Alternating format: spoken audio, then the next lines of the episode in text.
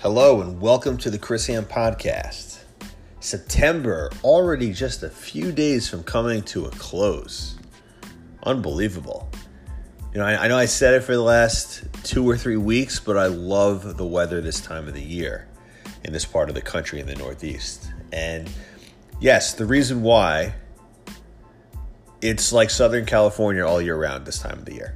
And yes, guys, I'm obsessed with talking about the weather. This is to my buddies on the West Coast that give me shit about it. You want to know why? Because it isn't consistently 75 and sunny with low humidity every friggin' day. All right? It snows every four days in January and February. March, it struggles some years to get above freezing. In April, it rains sideways. And from about mid June to mid August, five minutes in the heat and humidity will make your shirt look like you jumped into a lake. All right? So, this optimal weather is something that I try to cherish and I like to talk about because the weather's so up and down most of the year. And this great weather in the Northeast spans from about Labor Day through Halloween. The, the leaves start changing, the temperature is consistently like 70 to probably low 80s.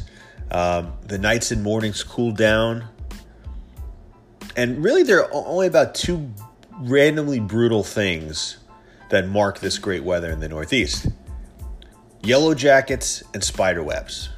All right. Number one, yellow jackets. Now, yellow jackets are a type of wasp that look like bees, or they're they're they're a little bit like thinner than bees that are in full force late summer here. I mean, they are brutal. They're annoying. They swarm around food and drinks and alcohol. I mean, any outdoor activity that you're doing this time of the year, um, especially when the weather's warmer, they're just they're just all over the place and they suck. And um, number two, I guess it's because we had about four and a half months of consistently warm weather, day and night. Um, spiders are out in just full force, and every night they weave these webs between any two objects or bushes that are within a few feet apart. And this is something I even I didn't even realize, um, you know, until about you know probably this year. And you know, it, it took me you know 38 years to realize this living in, living in the Northeast. But but I guess up until about three years ago, I was living in the city, and it's just more of an issue in the suburbs. And you know, cars, outdoor stairwells, you name it, you're gonna find these webs everywhere um, every night when I walk the dog, every early morning, I have to use my iPhone flashlight because if not, you walk right into these things and it feels like you're going in, going through a haunted house. And the spiders in these webs, I mean, these are pretty decent sized brown hairy ones. Not into it, man. Not into it at all. You know, in general, you could probably tell that I'm, I'm not a fan of insects. So we got a good pod coming up today. Uh, I share a short story about my train commute earlier this week, reflect about birthdays, have a big announcement for the audience, um, and talk about a couple of social observations. Then, then, then we hop into our football bridge for week three into week four, and um, as a, and end as always with um, with a rant or a hot take.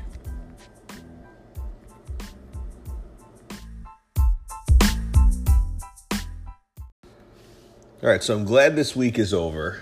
Um, a lot of excitement at work. Um, and on Monday, as I, I, take my commuter train home uh, in the evening, an engineer conductor comes on the PA system and tells us that there's an emergency situation a mile ahead. All right. So the train stuck now to a, has come to a complete stop. Now, a couple minutes later, the conductor comes on chuckling that there's a woman on the tracks and all four tracks in both directions are blocked and the police have been dispatched. Now, from the way that he was saying it, it didn't sound like it was like a suicide attempt, that she was laying on the tracks. It just sounded like there was some kind of a, a lunatic that was just like literally just just parading around the the the, the train tracks and um, probably yelling like obscenities or crazy things. Now, a couple minutes later, um, they're trying to get her off, and the power in the train might be coming turning off soon because they had to turn off the electricity. This is what what this gentleman says. And keep in mind, um, you know, it's usually nice here, as I as I just mentioned in the Northeast, but this particular day was probably high 80s and pretty humid, and even at at uh, five six o'clock at night, um, it was still pretty hot. So uh, wasn't really looking forward to the to the air conditioning going off in the train. Now, listen, I don't want to minimize the challenges that that involve dealing with this situation, but I'm going to a little bit. So, how hard can how hard can this situation be? Now, unless it's a hostage situation, you, you point a taser at this person, a taser, not a gun, and you direct them off the line of commuter trains and Amtrak trains and arrest her. Now, if she doesn't move, you stun her, you cuff her, and you arrest her. And and this guy's on, on gets on the line saying like it gets on the PA system saying it, it, it could take like I don't know thirty minutes, forty minutes. I mean, come on, you know. I mean, listen.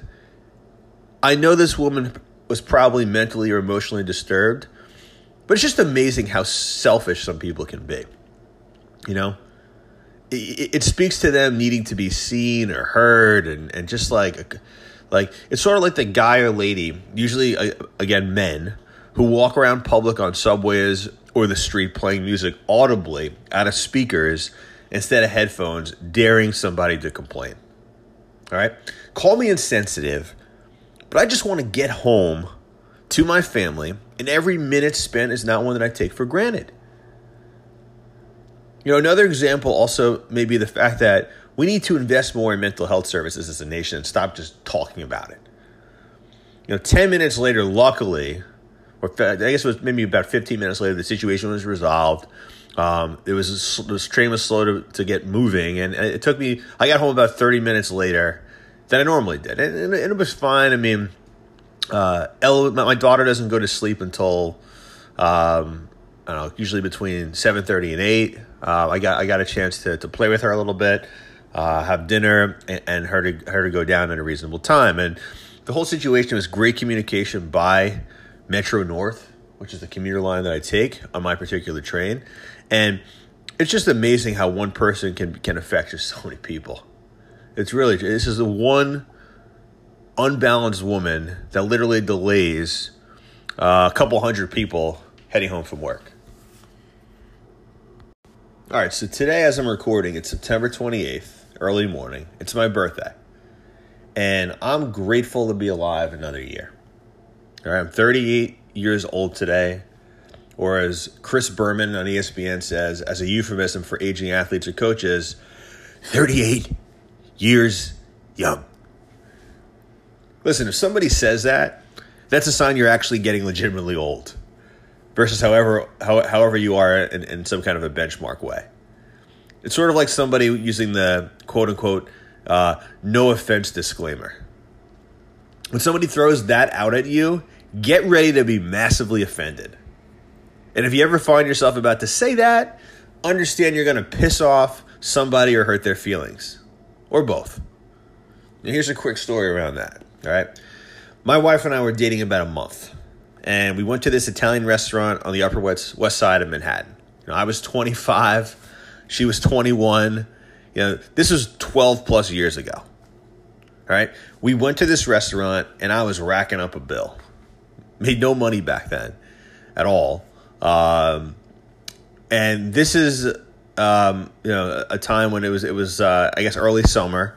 Uh, we were enjoying appetizers, uh, wine, we had entrees, and uh, some dessert. And we are sitting sitting down for a while, and I'm probably we're probably sitting down at least at this point for an hour and a half. I mean, nothing like egregious, but it was a long dinner that we were just enjoying. And the waiter came up to us. In retrospect, it was some kid in our age range, probably in his twenties, uh, and he looked like he was he was high school buddies with Ronnie or Pauly D from the Jersey Shore. Uh, this is just going to show you how long ago this was and how old I'm getting. The show wasn't even out back then yet. It was probably two, three years from coming out. But this waiter um, comes up to us and he goes, quote, not to be a dick, but we're going to have to move you guys to the other room because we have a, another uh, reservation coming in. Horrendous customer service to have to do that to, to paying patrons, but even worse was the communication around it. You know, and, and, and the whole not to be a dick was just a perfect example of the disclaimer I mentioned, which wasn't no offense, but it's the same type of thing, like not to be blah blah blah, whatever it is, which was which was was the precise, you know, not to be a dick was the precise antithesis of what that person was actually accomplishing. He was being a dick. So anyway, I'm 38. Uh, one more birthday in my 30s after this. Eek. But hey, I'm excited and mostly content with my position in life. And, you know, I feel very fortunate to have a wife, a kid, and, um, you know, I also have gratitude for my job. Uh, all four parents and in laws are, in, in lo- are alive, and some solid friends, old and new. And um, some quick housekeeping until I crank out um, a few meaty social commentary episodes. So I'm to have um, ones like this that are a mix between life and sports. Um, it's segmented and transparent from the description, so feel free to pick and choose what you want to listen to as far as segments. So, just to give you a heads up, a few episodes that I'm working on. Um, I'm working on the phenomenon of Italian Americans politically leaning right.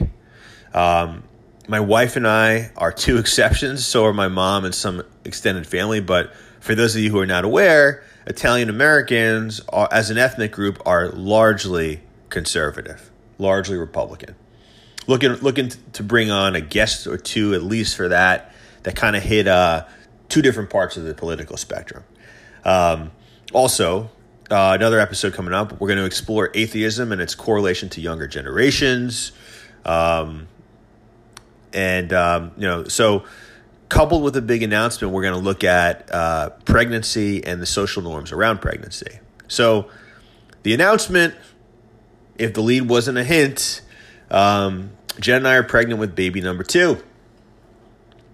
Due late winter, so due in March. We're both very excited and also scared of our world being rocked even more with chaos.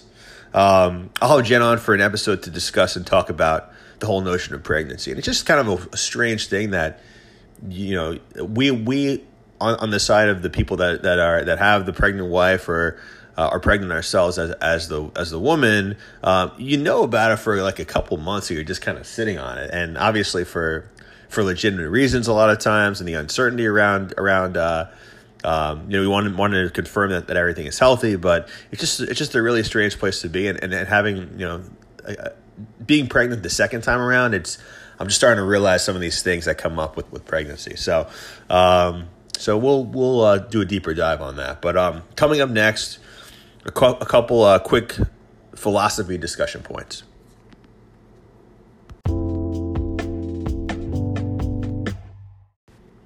Here's one thing I've noticed in life.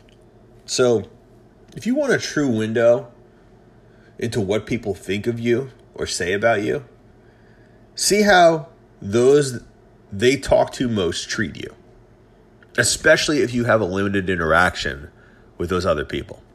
Here's an example if you have a roommate who is, you know, maybe say this roommate is more of an acquaintance, somebody that you don't know well, somebody you randomly matched up with. Uh, but whatever, if they were a roommate of any capacity, or friend, acquaintance, whatever, and they have friends over, they have a significant other over, and you get the the vibe in any way of disrespect or disdain, I got to break it to you. That roommate is probably talking shit about you, even if to your face you don't observe this dislike. Actions in life can very much tell a story.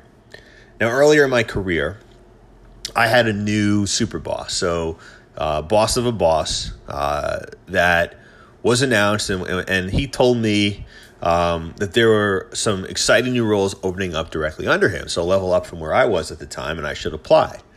Now, I invited him to watch a meeting I was running for my team. Um, and when I glanced over at him a few times, he was on his phone, fiddling with his, with his Fitbit.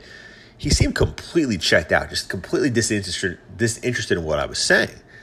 And um, two days later, he called me into a conference room and told me that my role was being absorbed by a counterpart. And I had two months to find another role within the organization or leave. Now, I ended up leaving. But if I'd only relied on the words without the actions um, before this, of him telling me there were new roles and him, you know, seemingly praising the, the, the, the job that I was doing, this would have been even more baffling. But I mentally prepared myself when I headed to this conference from giving the observation I made. So in life, remember this as you process the world and people around you. You know, you might have heard the saying, actions speak louder than words. But there was actually a Baylor University study done several years back, conducted that found actions and words speak loudest in tandem.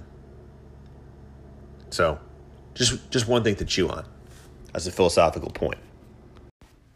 Now, one other random thought I had was pro athletes, due to elite athleticism, have the ability to earn substantially more than the average non athlete. You know, let, us take the NFL, which is my favorite sport and the most popular sport in the country.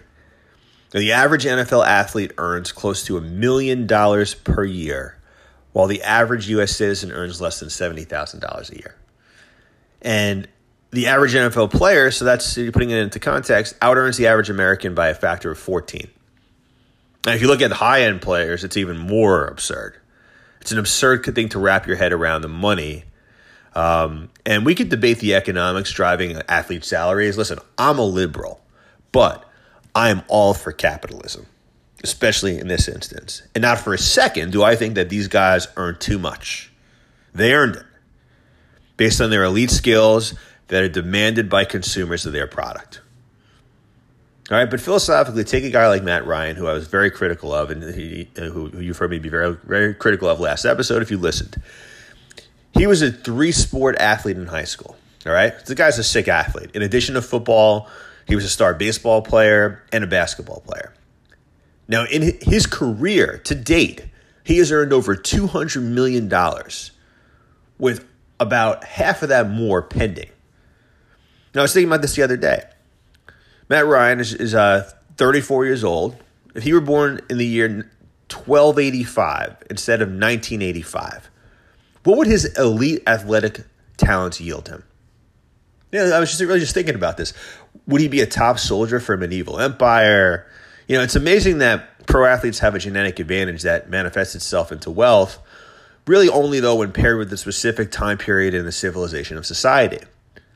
Now, I think the same can be said about intelligence, charisma, and leadership because those things manifest themselves somewhat differently based on your lot in life.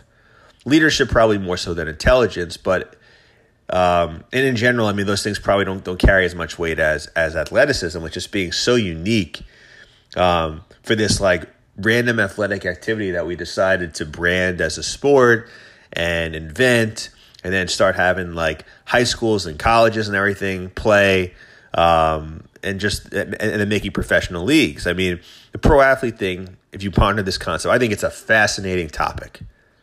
Fascinating. So, uh, week three to four storylines coming up next.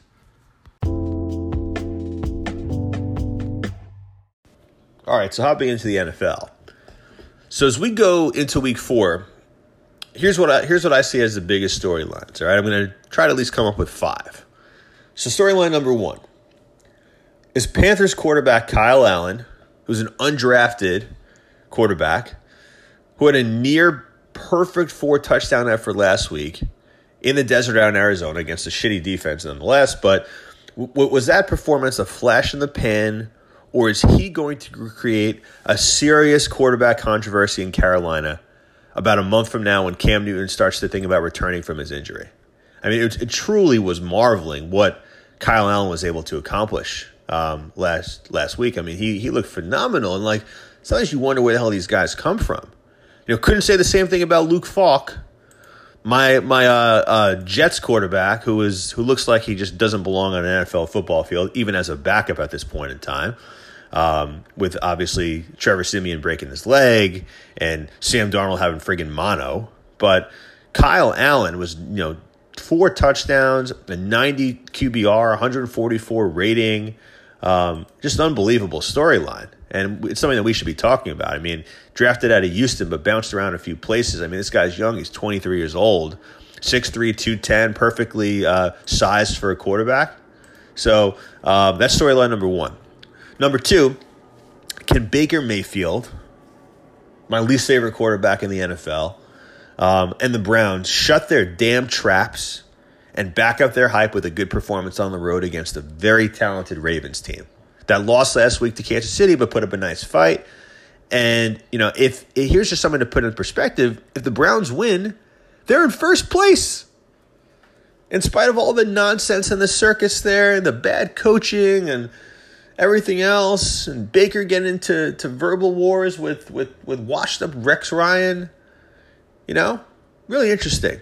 So if they win, they're, they're 2 and 1. Baltimore um, would be 2, two and 2. And um, I'm sorry, they would both be 2 and 2. And, um, you know, the, the Browns would have uh, the tiebreaker. So that's storyline number two. Number three, how bad are the Miami Dolphins and how good is are the New, are the New England Patriots? You know, will will will surprise Buffalo be able to upset New England, who they never beat? They're hosting them up at Orchard Park this week. They're three and zero. New England's three and zero. Imagine that they win, but but can they do it? This is a New England team that people are seeing as even more special than, than the than the dynasty teams we've seen over the years since the beginning, as far as the defense goes. And um, will the Miami Dolphins be able to contend with the LA Chargers, who are coming in as more than a two touchdown favorite? I mean, I can't remember a year that I've seen such odds like like like we've seen the, the first few weeks in the NFL between the Dolphins and, and the Jets in their injury situation, their their their their collective incompetence. But um, we'll we'll see if Miami will be able to contend or if they're going to get blown out another week. Um, and then finally, um, and um, you know, finally, one of my other uh, the, the the fourth story. Uh, which versions of Mitch Trubisky and Kirk Cousins will we see when they face off in their big NFC North matchup? Which one? Is it gonna? Are they gonna be the uh, the, the good Mitch, and the or, or the and the good Kirk Cousins, or the bad and the bad? And will will both manifest themselves in the same game, despite the fact that they're they're playing? And then, um, you know, I, I, think the, the last story, uh, the fifth story, is all about Danny Dimes, Daniel Jones, and uh, I'll get to more of this in in uh, in my in one of my picks, but had a fantastic performance last last week, beating Tampa Bay, and um, you know, and obviously in the biggest media market in the country here in New York, and um, that's just a fascinating thing to keep an eye on this week. So coming up next, we're going to go through my ham, hot, sharp, butter knife picks for week four. Okay, so my season is off to a somewhat rocky start. Now, it could be worse, but through nine games picked so far, I'm 3 5 and 1. So I have a little bit of a hole to climb out of. Um, a three for three week this week will put me right above 500. So I nailed Detroit last week um, at Philly but lost that with Denver at Green Bay and San Francisco hosting the Steelers. I felt terrible about the San Francisco pick the second I made it, but I made it nonetheless. Uh, I feel better about this week. So without further ado, here we go. All right, let's start at MetLife Stadium. So as I mentioned, rookie Daniel Jones and the Giants are going to be um, hosting division rival Washington Redskins. Now Washington is plus three, just a mere field goal dog at the Giants, which signals that these teams are even, since home field is about three three points in the NFL. Now, after the great performance by Jones last week, replacing Eli as a starter, um, the very highly valued Eli among Giants fans, um, does anyone else find this line not find this line incredibly fishy? Three points. The Skins and Keenum looked horrendous on Monday Night Football against the Bears, and the Giants came back down 18 to beat Tampa Bay, and they seem to have their quarterback for the future. Now, the line opened up at the Giants minus two and a half and has moved up to minus three. And let's look at the distribution 60% of the tickets on the Giants, but 66% of the money on the Skins. Listen, every year, Vegas gives you probably three to five games that don't make any sense. It, it just happens every year. When that happens, go the other way. All right? I've been watching football a long time, and I've realized this. Now, remember, there's a myth that Vegas wants equal action on both sides. They want relatively equal action, but that means more than it means um, bodies betting. So weigh the dollar amount more than the actual um, uh, ticket percentage, I should say. So if more money but few bets are coming in on one side, that signals sharp money. All right, odds makers and sharps are smarter than you and I. Don't forget that. I like the skins plus three at the Giants. Next, let's go to Chicago. And Chicago is a short home favorite against the Minnesota Vikings. Now, you know, I've been incredibly critical of both of these quarterbacks, Mitchell Trubisky and Kirk Cousins. Both rebounded after very rough week twos. Um, but I virtually watched, I watched virtually every snap of um, Trubisky last week in, in, Washington on Monday night, and he missed some throws. He, he made a great throw on the run. His stat line looked pretty good. But I have this theory that Matt Nagy knows that Trubisky's a shaky quarterback, and where he senses a bad defense, he's like sensing like blood in the water. He pads Trubisky's stats to keep the critics off his back and make his, his statistics optically look better than what they are in actuality. Now, Minnesota has been playing very well defensively all season, and they're running the ball well. And they rank in the top five according to Football Outsiders from a defensive perspective and have a top 10 rush defense. Now, without a running attack, Trubisky is going to struggle. And Zimmer and Kevin Stefanski seem to be turning Kirk Cousins into more of a game manager rather than a $90 million uh, slinging around the, the, field franchise quarterback that they signed him for. And it appears to be working um, a, a, couple times this week, a couple times this year. Now, the line opened at Bears minus three has been bet down to Bears minus one and a half. Now, one place I do worry is that 82% of tickets as far as distribution are on Minnesota and over 90% of the cash. So I like the fact that there's more cash than tickets, but this line is and this line has moved as a result. But whenever there's a disparity like that, it concerns me. All right. Uh, however, I like the Vikings to win outright, so give me Minnesota plus one and a half. Finally, let's go to Arizona, where Seattle the Seahawks are giving five and a half point division rivals on the road. The line opened at minus three for Seattle and is up to minus five and a half. Now, Arizona has been atrocious defensively and is in the bottom across the board on defensive categories. Now they're 0-2 and 1, which is a strange record to have. So they're they're winless. They came back week one against Detroit to tie it. They should have lost. Um, they lost pretty close to the Baltimore Ravens, and they got smoked last week to the Carolina Panthers. Now, um, the Seattle Seahawks, uh, Pete Carroll and Russell Wilson, are facing Cliff Kingsbury and Kyler Murray. So say that out loud. All right? It's a battle of the uh, former college coaches and the sub 5'11 quarterbacks. Now, I think five and a half is a dead number in Vegas, and is often, I think, begging you to take the dog. It seems bigger than it is, but it's really, you know, a glorified four until you get to the number six because the, the, the number seldom lands on five in the NFL as far as the disparity goes. Now, um, technical analysis is not in my favor here. 73% of the tickets and only 64% of the money are on Seattle. I don't care. Take Seattle, give the points. Favorites, favorites do cover too. So my three picks are Washington plus two and a half, Minnesota plus one and a half, and Seattle minus five and a half. Hot take up next.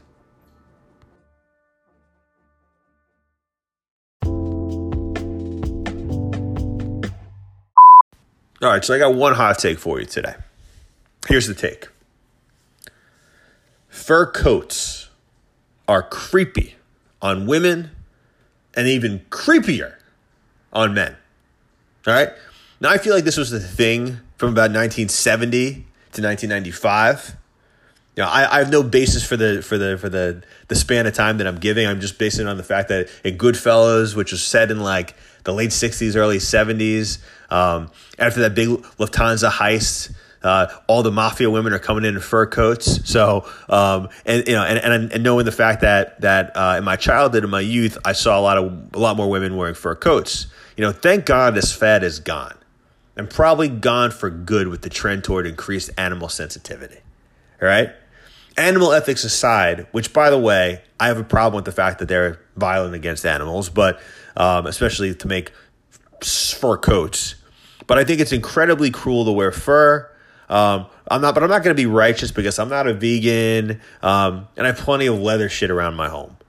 But uh, animal ethics aside, it's creepy.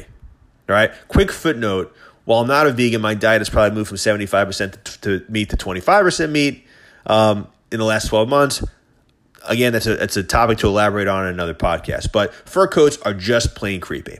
You know, my mom had one when she was younger, when I was when I was a kid, and it was a status symbol. I feel like at a point, but they just look gross. They feel gross, they look gross. You know, I don't give a shit what color they are. What animal, mink, fox, whatever, creepy. And creepy, as creepy as they are for women to wear, for men, it's a whole other level of creepy. Just imagine a random friend or colleague who is a woman. All right. So close your eyes and just think about just some random, somebody random that you know. And now picture in a fur coat. All right. Now do the same thing for a man. And take five seconds to do that. And picture him in a fur coat. Both are creepy. The man's even creepier. I'm not trying to make any kind of sexist commentary about this. I hate all genders wearing fur. Men, women, trans, don't matter. Don't wear it. I hope we never, ever, ever bring this into mainstream fashion again. Fur coats.